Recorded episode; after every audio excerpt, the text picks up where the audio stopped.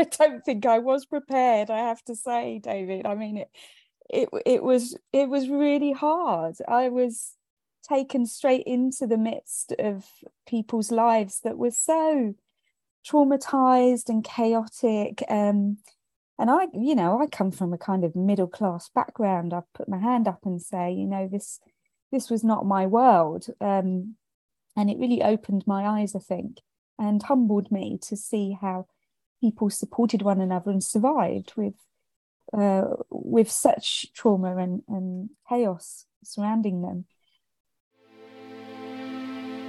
Hi, I'm Naomi Murphy, and this is the Locked Up Living podcast where we talk with a wide range of people about harsh aspects of institutional life. We also explore some of the ways to overcome them and to grow and develop. I'm David Jones. So join us every Wednesday morning, 6 o'clock UK time, for a fresh podcast. Today's guest is Karen Stallard.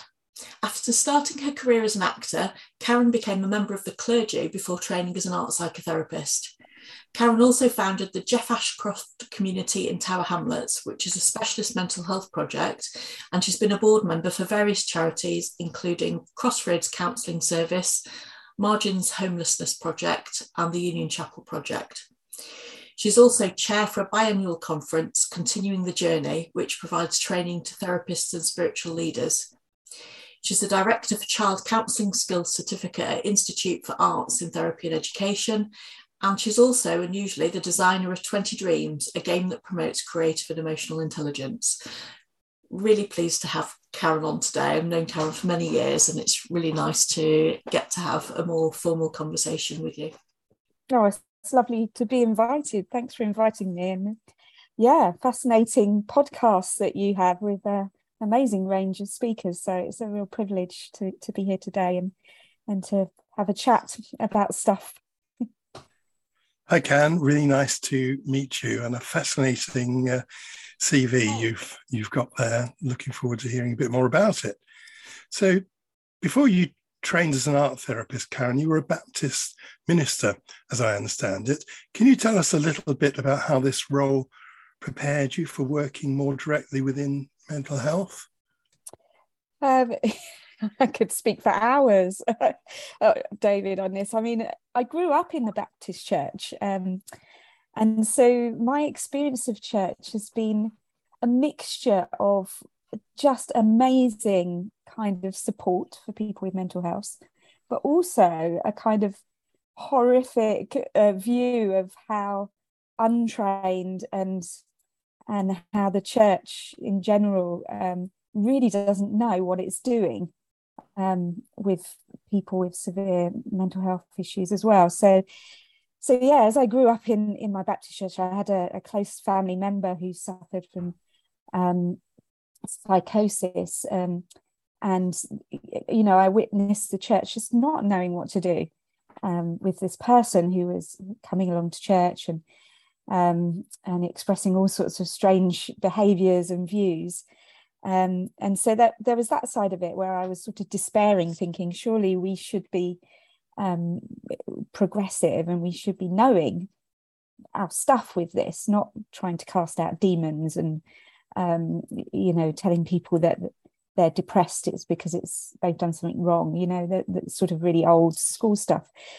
So there's that part of it which sparked my interest because I thought, you know, as as people of faith, we we should be ones, you know, leading the way in in terms of how to be community for these people. Um, so there was that side of it, but also um, I realised that churches provided sanctuary um, in, for want of a better word, for people with mental health issues, because um, the communities were open for anyone to wander in and have a chat and um, that sense of uh, inclusiveness and welcome, which actually many churches do have, contrary to what popular belief is, um, provides a, a, way in which somebody who's very isolated um, in the world to feel like they belong um, and can be a part of. And also, you know, recognition that rituals and ancient scriptures and and all of that kind of side of things is incredibly therapeutic for, for somebody who needs to regulate. Um, and so the, the church, for me, I, I, found personally, the church provided a space where I could um, uh, deal with my trauma um, through meditation, prayer, ritual, um, and that that was super helpful. So, yeah, so my experience within the church and and as a Baptist minister was one of, of thinking, well, the church could be a really wonderful place. However, sometimes it's not. So um, yeah, that's that was the beginning of my journey in exploring uh, mental health and spirituality. Did you develop those initiatives yourself, or was it something that, that the church encouraged you to do? Um, I think it was my own self interest really that started off my work. I was working in Tower Hamlets at the time, um, um, but the church was was encouraging it. So it was because I was working particularly for a church that was looking at new ways of being church and trying to be more uh, culturally contextual and, and all of that kind of stuff. So the church kind of said, "Yeah, go for it. This this sounds really interesting." And so I immersed myself uh, into the kind of world of um, the mental health uh, provision in Tower Hamlets. I I got a job uh, for the East London and City Mental Health Trust um, as a spiritual and cultural care coordinator, and I just got to know people in the community who were struggling with their mental health. Um, and in that, we we decided that the thing that was really missing, I suppose, for them was a safe community space that would accept them, even when they were really not very well at all. Um, that would allow them to come in and do activities and and eat with other people and uh, make conversations and allow people to be where they're at. Um, yeah, so it was a kind of the church. It was it was a bit of a new initiative, I think, which I was driving, um, partly out of desperation because I was realizing that some of the more mainstream churches, uh, these people just couldn't stay in them. You know, they were being ostracized again because perhaps their behavior was not acceptable or something like that. Um, so it was a real drive to try and find a space that was safe, uh, felt safe, and allowed people to come and go as they wanted um, and be in a community, as it were. So I've worked in uh, East London myself. I worked in Homerton, which I suppose is adjacent to Tower Hamlets, isn't it? Mm. I remember it as being a very challenging uh, area, um, particularly if you worked in the community like you're uh, describing. So, what was what was in your background that uh, prepared you for that kind of work?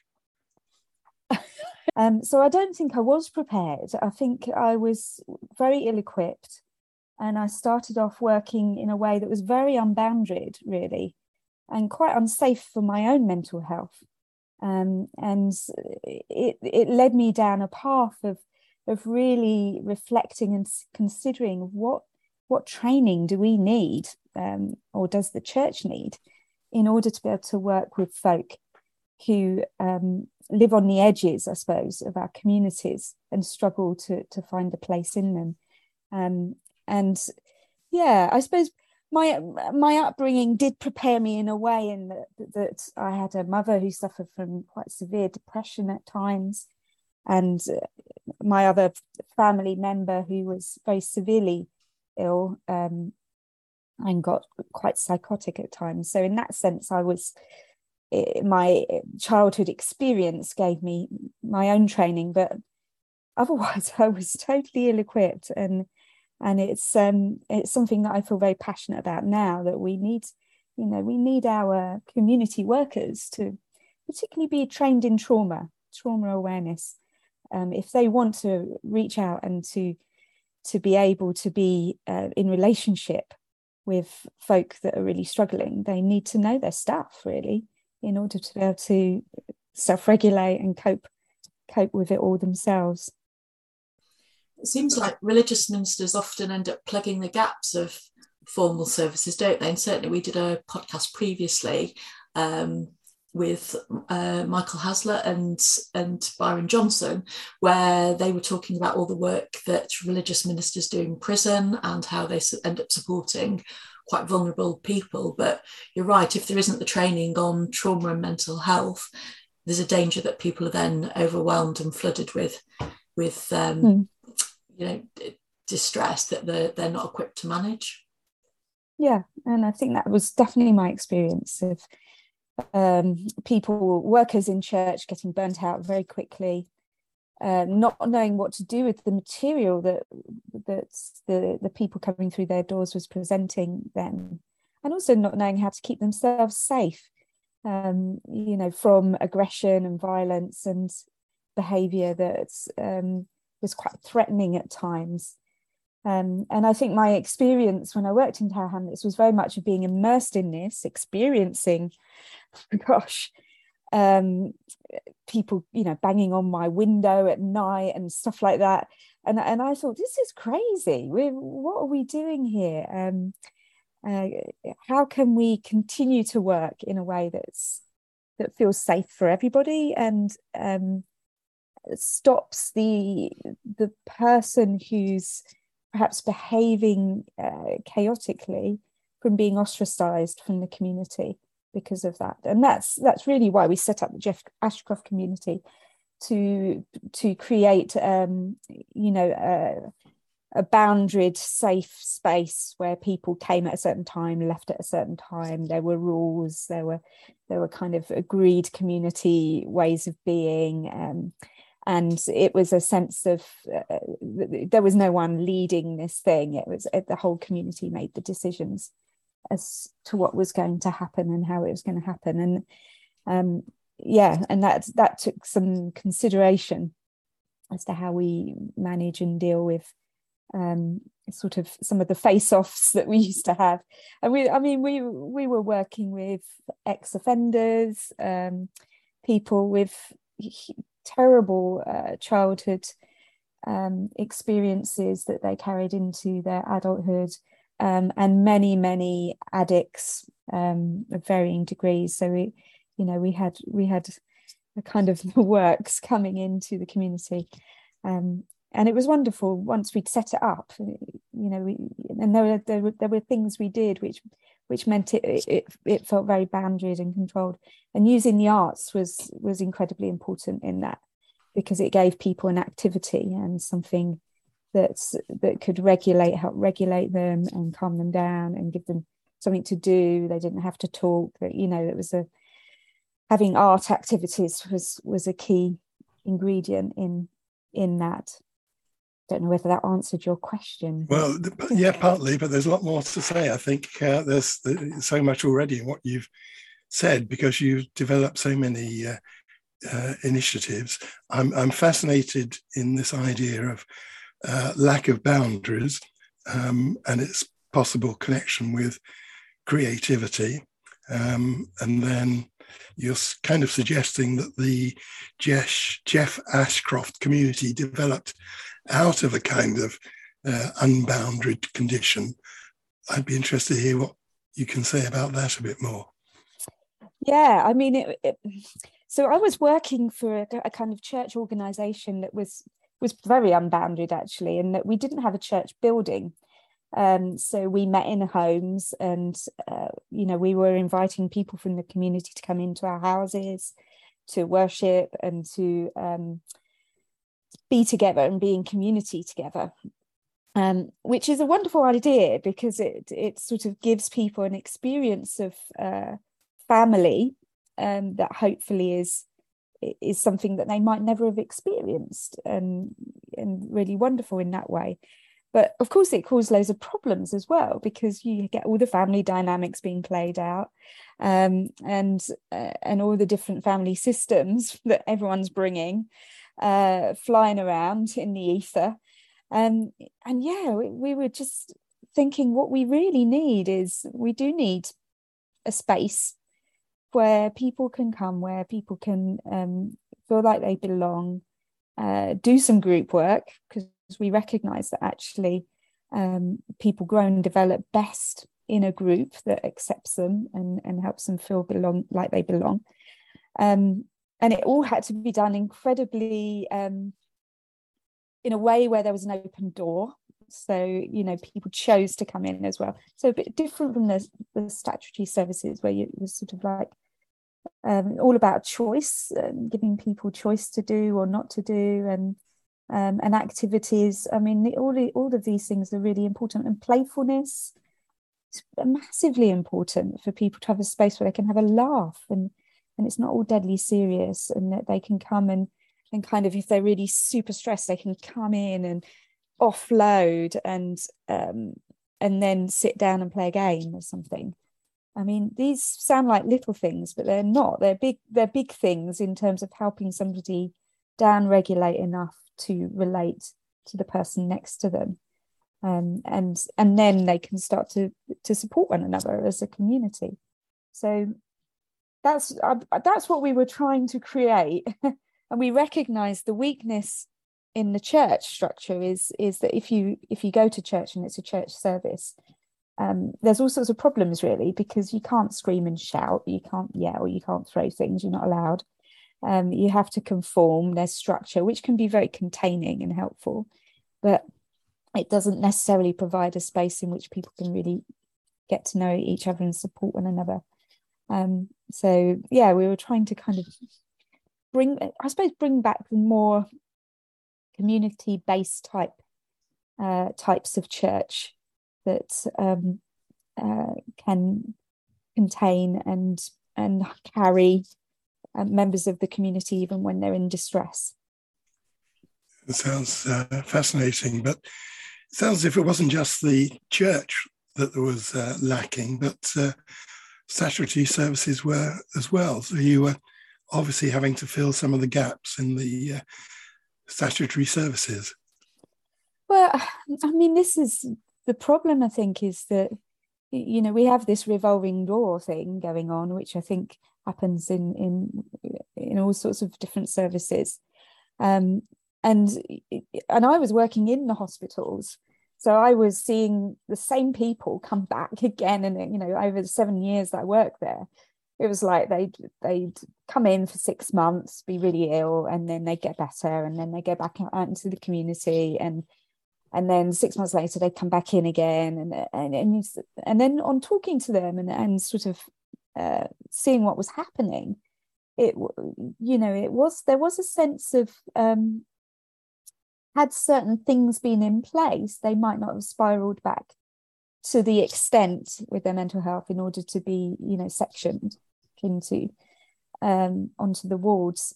Um, and most of it was isolation you know and i i remember one one person i was chatting to in the canteen she was eating her apple um, and she just said karen karen we're the forgotten ones. We're the forgotten ones and she munched on her apple and that really struck me as she ate her apple and i was sitting there with her in the canteen and i thought yeah you're right. Nobody really remembers you until you're back in the ward and then it's like oh it's you again. But out in the community lost lost.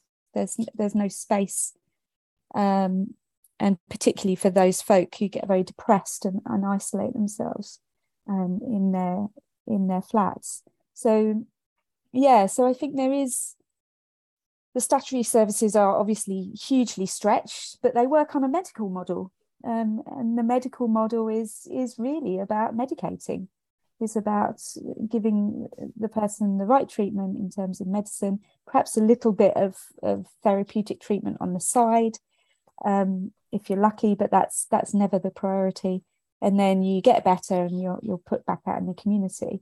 But actually, what what folk really need is support, and uh, and it's hugely missing, partly because of the nature of the mental illnesses. Is people often push away support or um, or hide away from support when they're when they're not very well. So so yes, if we if we could establish a community which is always there and is always welcoming, and you try and get people involved in the community when they're feeling well enough, not when they're they're too ill, but they need to be feeling well, and then when they start to get ill, you then have that support network that perhaps could help um, de-escalate and allow somebody to remain out of hospital or out of prison or whatever's going to happen or or off the streets as it were. Thank you do you think that being part of the faith-based community meant that the projects could cater for needs that couldn't be met by non-faith-based services i think i mean that's an interesting question because i don't think you have to be a person of faith to set up a project that can meet the needs of, of people. However, I think that, and, and there's more awareness now of uh, the usefulness of things like meditation and mindfulness and uh, spirituality and rootedness and how important it is for people to, to have those aspects um, kind of in their life. Uh, so I think that's that's what faith communities can offer is they offer a narrative that's that's ancient, um, which can be hugely helpful for people that perhaps don't don't quite know where they've come from, and and, and then they can be invited to come and join into um, something which has um, all sorts of metaphors, stories, deep meaning, um, that type of thing. So I think faith-based communities can offer that but other communities could as well. They just need to figure out how to do it. I suppose the church has been doing it for centuries and so, so knows how to do it. I mean, it's basic things like singing songs together that tell stories. Um, a huge that's hugely rooting and calming and connecting. Um, and particularly the Christian church does that really, really well. Um, but meditation, and it doesn't have to be Christian at all. I mean, any uh, the Buddhist traditions are really popular now because people recognize actually it's really soothing and calming to meditate every day. Um, so these type of activities uh, are very, very beneficial for for mental health, and and I think the church has an ancient tradition of them, um, and and other religions do too, and they're really helpful um, and could be used a lot more um, in providing people space to regulate, contemplate, prayer, meditation, um, whatever practice um, feels helpful and beneficial.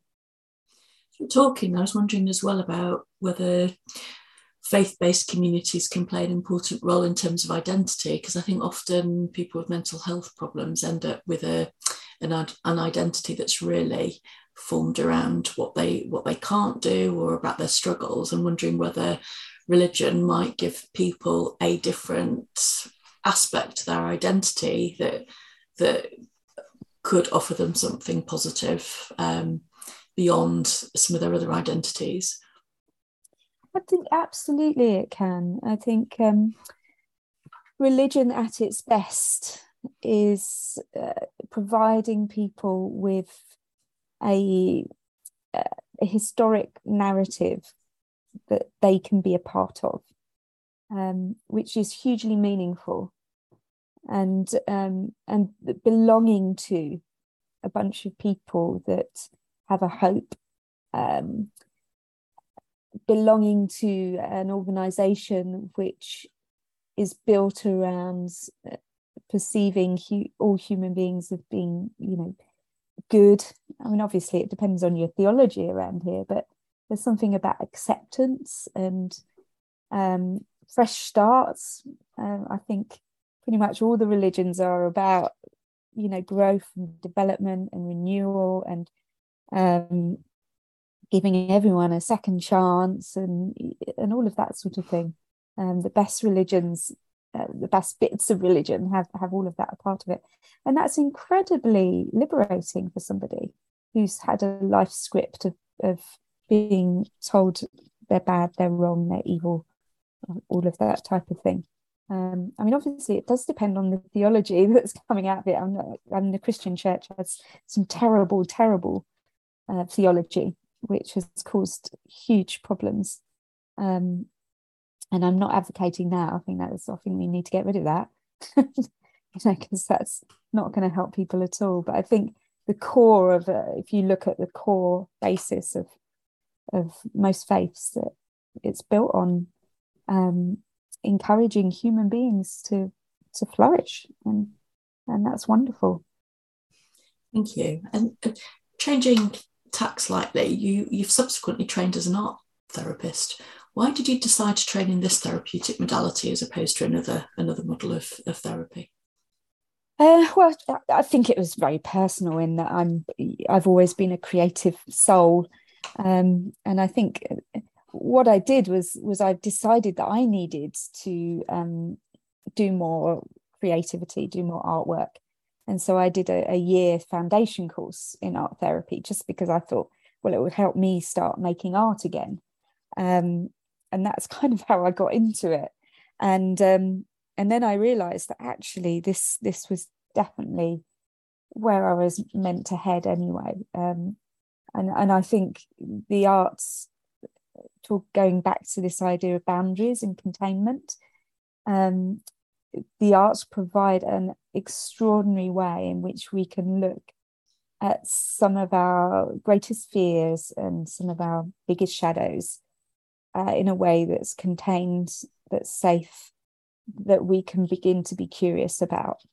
Um, and I think that that can then allow uh, so our inner um, worlds to be seen and witnessed, um, valued, appreciated, um, and and we can begin to be compassionate towards ourselves. I think using the arts in a way that um, talking therapies I, I don't think can quite get there in the same way, and it's purely to do with the left and right hemisphere of the brain and and how the arts just tap straight into that right hemisphere um, where the emotions are all kind of activated and um, yeah and it, it's extraordinary how the unconscious can reveal itself so dramatically and beautifully just with an image. Um, so i fell in love with it when i did the foundation year and carried on to do a master's um, and then realized that actually um, having trained as a psychotherapist i can actually do the work that i always really wanted to do with with folk um, very contained very creative um, and uh, you know just being in a room with somebody talking about meaningful things um, is is a wonderful privilege. So yes i feel like i've landed finally uh, into into a career that that matches my uh, desires to be connected with human beings in a deep way. So, yeah. How, how do you think your um, initial um, the, your initial role as a religious minister has strengthened your um, what you bring as an art therapist? Because presumably you you do that you do that job that role in a slightly different way than someone who perhaps doesn't have that background. I think it, it's like anything really. I think I find that people have permission to talk about their spirituality with me. Um, whereas they might be a little bit anxious with somebody that's that perhaps doesn't have a, a background um, in faith. So um, it, it, it, I just it, it opens the field out, um, and you know, and and I'm somebody who is very curious about um, how we connect with one another in a way that we don't understand, which I think is what religion's all about, really, is trying to, to kind of put, we just put language, we put religious language to it, don't we? But we, we need to feel deeply connected to one another and to the earth and to the universe somehow. And um, that always comes out really in, in the work. You know, there's something very existential about uh, therapeutic work and the arts as well um, there's always that existential arm of of the unknown and the mysteries and and our greatest fears perhaps lodged in in death and life and what is meaning and who we are. So i think having knowledge of faith communities of different you know i worked interfaith as well for a long period of time has opened me up to to be very curious and very happy to listen to people's own understanding and view of the world, uh, whether it be from a point of um, not believing there's any anything beyond the here and now to uh, people of all sorts of different faiths. And, and I think the, the therapy space should be a, a space where we can talk about these things and explore and be curious and expand our minds. Yeah. So I think my background does help. And a number of folk um, deliberately come to see me because because I'm a person of faith and they know that they can talk freely about their beliefs without feeling like um, they're going to be told they're delusional or, or something like that. You're also co chair of the biannual conference Continuing the Journey, which provides continued professional development to people who are therapists and spiritual leaders. But why, why was there a need for this conference? Well, this, I mean, this conference has been going on for quite a number of years now. I think it was set up in 1986. Um, and uh, the history of the relationship between, particularly in this uh, country, the Christian church and the counselling world has been a bit rocky really they they not they didn't used to talk to one another very much you know the the christians were very wary of the freudian analysts that saw phallic symbols everywhere and thought that was terrible. And the analysts hated the christians because they were believing in something that was ridiculous and um, uh, not not helping people at all in terms of delusional sort of ways of thinking. And and so these two worlds kind of lived quite separate lives i think. Um, and then there were some psychotherapists and some church um, clergy people who got together and said that we need to start joining the dots here because we're basically um, you know trying to achieve the same goals here we're, we're working towards human um, wholeness, um, enlightenment, whatever you want to call it, development, growth. Um, and the psychotherapy world has so much to offer the church. Um, and the church has so much to offer the world of psychotherapy. Now, things have moved on a lot since 1986, I think. And the whole area of spirituality has been integrated a lot better into the world of psychotherapy. Um, but the church seems to have a little way to go as well in terms of integrating some of the knowledge and the wealth of knowledge that's come through um, the the psychology world. And so this what this conference tries to do every two years, we all get together for five days. Um, we have some amazing speakers, um, but really it's a mixture of clergy people and therapists. And we talk, we discuss, we explore issues and themes that are incredibly relevant, I think, to today's society um, in a way that um, uses um, the Christian scriptures and faith traditions, but also integrates uh, the most contemporary kind of thoughts and thinking from the, the world of psychology. So it's fascinating, and every year, every time I go, it's it's like a little bit mind blowing. um, uh, because it's just a wonderful combination that, that really works. Um, and it's a, a journey. We, we tend to journey together as well. So people go back year in year to the conference. So it's like a little community that's formed uh, over the years. And um, we get to know each other and, and support one another uh, in our work together.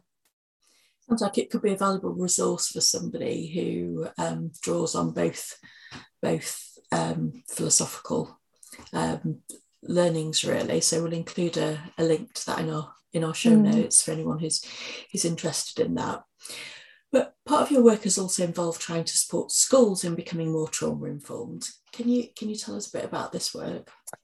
Yeah, I'm more recently I've uh, had the privilege of uh, doing a bit of work for Trauma Informed Schools UK, which is an organisation um, founded by Margot Sunderland, who, who's the director of the Institute of Therapy and, and the Arts, and she's um, she's very passionate about the fact that if if a child has at least one emotionally available adult in their lives, it can change the course of, of their life, change their tra- trajectory um, significantly. Um, and the research shows this that um, a child can have have to deal with some terrible stuff, you know, really difficult things. But if they'd have one emotionally available adult who's there for them, then that can really help them in their development um, and cause them to go on and and live their life and, and negotiate life's obstacles.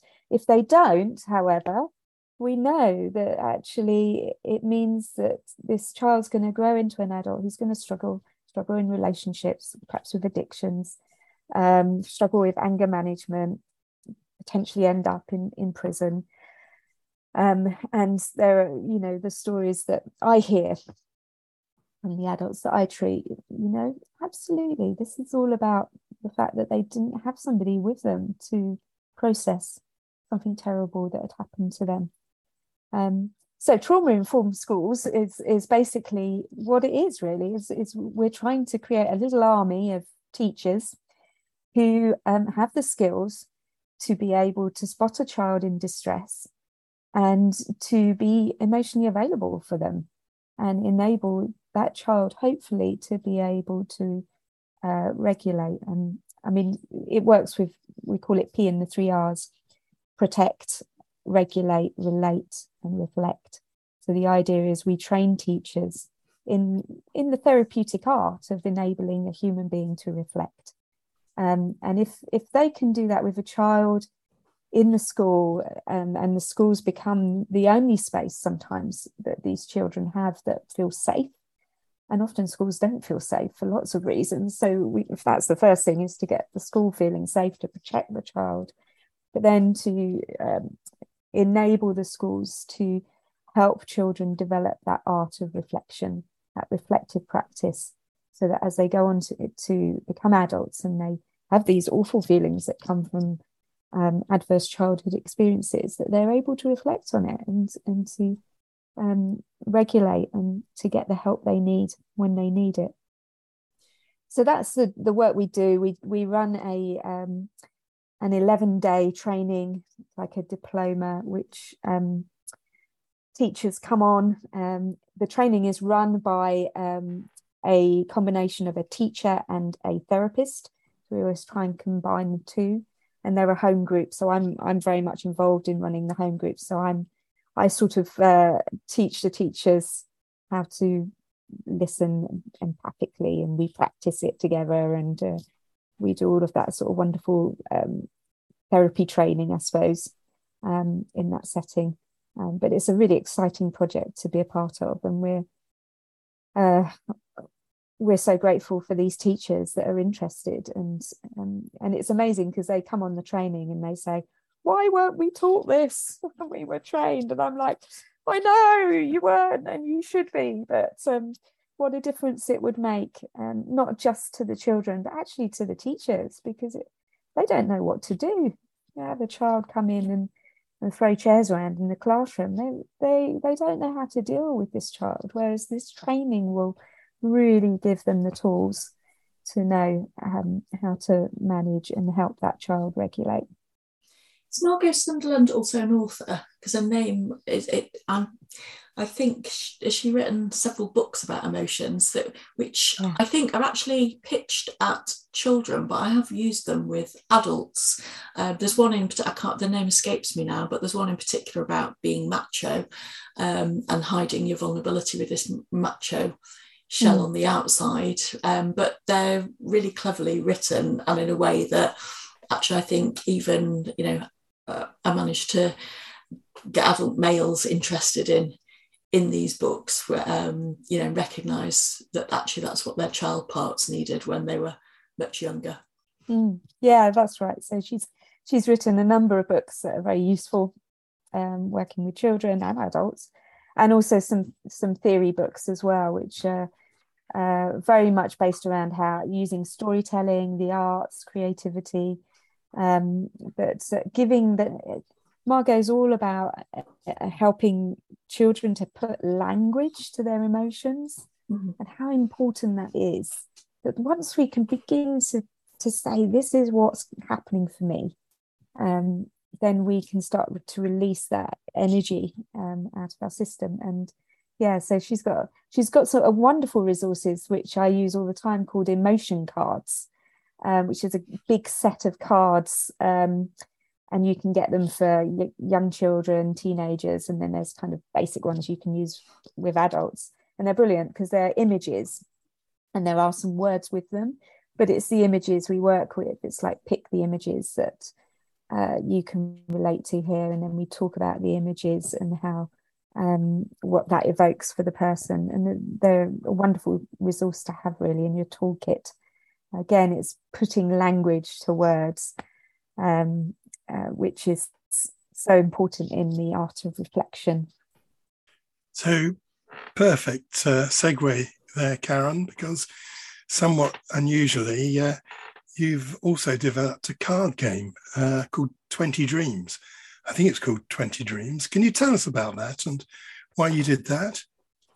Yeah, 20 Dreams is, um, is um, an, an, extraordinary outcome of lockdown. Um, it's one of the, the projects we decided to do. My partner wanted to do something a little bit different and to try and uh, uh see if we could start something from scratch um, a little business project, as it were. And, and, we were trying to rack our brains to think of, of what to do.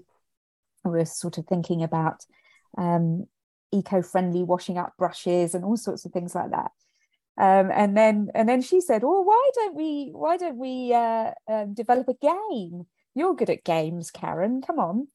Um, and so I no said, pressure. "Okay, then, no pressure." I said, "Okay."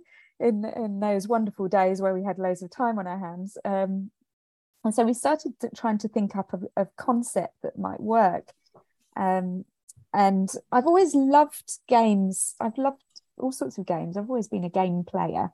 Um, I like all the strategy ones. I love chess. I love Scrabble and all that sort of thing. But I've also always loved the creative games.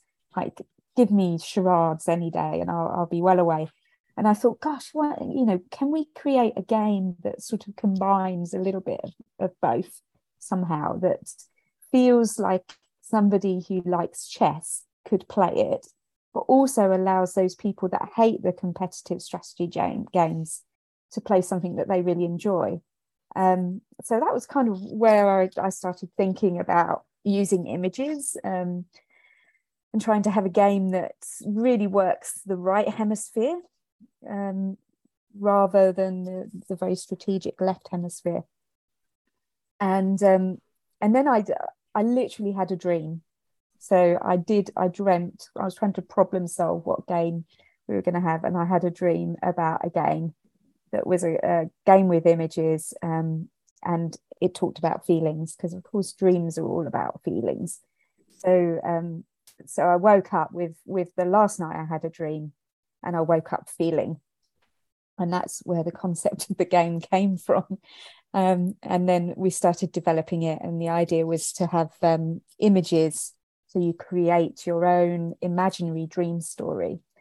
But the, the game is everybody has to guess what the feeling is behind the story. So you're not allowed to say the feeling, so it might be happy. You can't say, I was happy. I'm not allowed to say the word happy, but everyone else, you tell the story, and everyone else has to say well the feeling of that story is happy um, and then they all get points so it's um it's hilarious it's ridiculous um, and it's we've discovered as we played it actually with different people. It's a wonderful way of people getting to know each other. Um, and it's also a game which actually young people can play just as well as old people. There's no sort of you know doesn't matter how old you are you'll still still be able to do it as long as you understand what the emotion word means. So got to be old old enough to know what happy means to be able to play the game really. Um yeah so that's that's kind of where it emerged. And then we we went for the challenge of doing a kickstarter and raised some money and got the game actually produced. Um, and it's now on the market which is a real achievement i think. Um, but yeah, we we're just going to see where it goes from now on, really. Um, but I think the key thing about it that we realised is it's quite a unique game in that it does um, really uh, play on the imagination as being the key part of, of what this game is all about, and also is asking people to think about feelings and emotions, um, which is very rare in in the gaming world. So Um, we think it's a bit unique. It might put, people off a bit, but uh, we're quite happy to have produced it and it's out there. Sounds fascinating. Uh, sounds if it might require a degree of courage to uh, play it, but um, I'm also thinking that anyone who's worked in forensics knows that one of the uh, important tasks one has is helping people to identify feelings other than rage and distress. And it sounds as if this game could well have a part to play there. Yeah, I think it, it really does. I mean, it's a, there are 20 emotions, and you don't get to choose what emotion you have to express. And so, yeah, it's, it's, it's quite interesting. If somebody doesn't have a wide emotional repertoire, they might need a little bit of help to know, you know, what does surprise look like?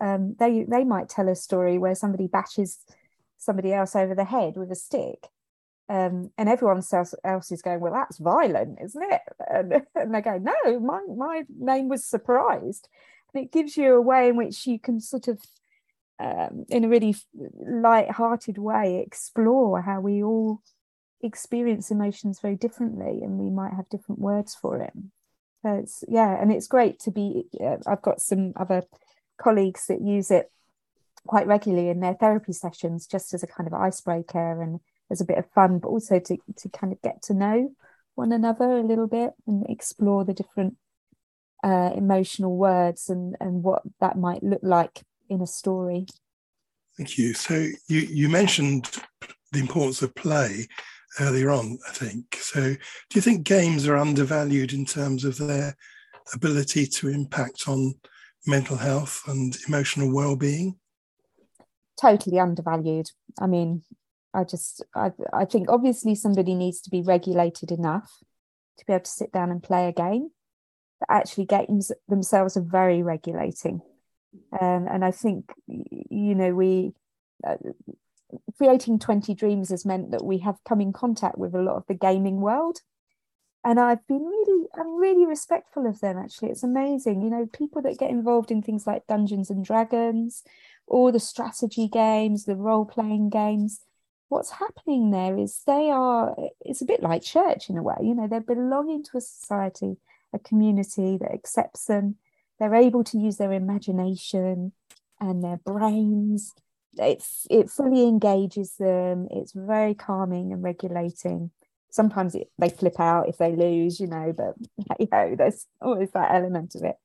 But it's brilliant. And if if you think about it play is a natural way of us working out trauma you know children just do it normally naturally on the playground The things that distress them comes out in their play and somehow we seem to forget to use it as adults um, and I think it's very, very important for us to begin to reintegrate play into our lives. I mean, Brene Brown and her research um, clearly shows that people that she describes as wholesome people spend time playing.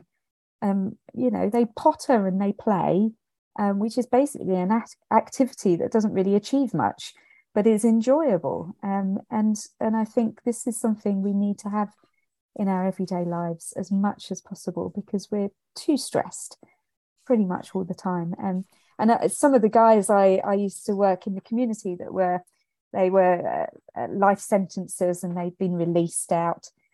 Honestly, playing Scrabble with them, I was going to lose because they, you know, Scrabble, playing Scrabble and chess in the prisons was one of their highlights and was incredibly important to them. I remember playing this one chap. He's he loved thrashing me. He was so brilliant. I thought I was good at Scrabble, but oh my goodness, he was amazing. And that's because he spent 18 years playing it um, with some of the brightest minds um, in our country. And um, yeah, and that was a wonderful thing to be able to play Scrabble with him. He's unfortunately he's died now, but I'll always remember that game of Scrabble. I think we probably all had those experiences of getting utterly thrashed at Scrabble and chess with people who spent a lot of a lot of time playing playing those activities.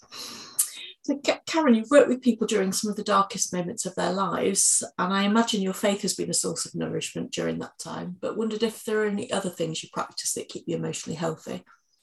Um, I'm always wondering that as well. What what more can I do to keep my um, myself emotionally healthy? Um, what do I do? Well, this summer I've been swimming.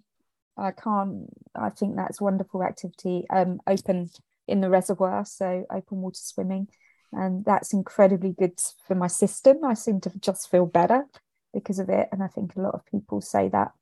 Um, I've been doing uh, pottery, which is a new activity that I absolutely adore, and I can't tell you what it's like working with clay. It's something very grounding and I think it's connected to biophilia. It's that sense of being in nature, with nature, one with nature. And when you work with clay, you're working with with the earth, and it responds in a very organic way. Um, and I find that incredibly calming and soothing and exciting as well, particularly when you glaze it and you don't know what it's going to come out looking like. Um, it's very exciting. So those types of activities are hugely important for me. Um, but as always, relating, socializing, meeting with friends.